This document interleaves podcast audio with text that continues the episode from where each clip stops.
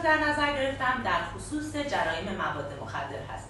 با توجه به اینکه مواد مخدر از در واقع جرایم سنگین و پیچیده هست همین باعث شده که دادگاه های رسیدگی, رسیدگی شده به این پرونده ها در واقع دادگاه های متمایز از دادگاه کیفری باشن.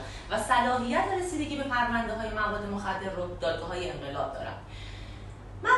مخدر جرایم شامل حمل مواد مخدر خرید و فروش مواد مخدر مصرف مواد مخدر که خیلی از دوستان مصرف مواد مخدر رو از با توجه به اینکه اعتیاد نوعی مریضی هست رو خیلی وقتا از این مجازات ها از این جرایم جدا در نظر می‌گیرم. ولی اگر بخوان در یک چارت کلی مطرح کنیم حمل خرید فروش مواد مخدر و نگهداری مواد مخدر هست که داشتن وکیل مجرب و در واقع با تجربه در این موضوع خیلی کمک به شما می‌کنه. چرا که در واقع باعث میشه با وکیلی که در واقع تجربه کاری در این خصوص داشته باشه مجازات تک تک در واقع جرایم مواد مخدر رو داشته باشه بتونه به شما کمک کنه در خصوص تخفیف مجازات تعلیق اجرای مجازات و موارد این چنینی ممنونم که وقتتون رو در اختیار ما گذاشتید. موفق باشید.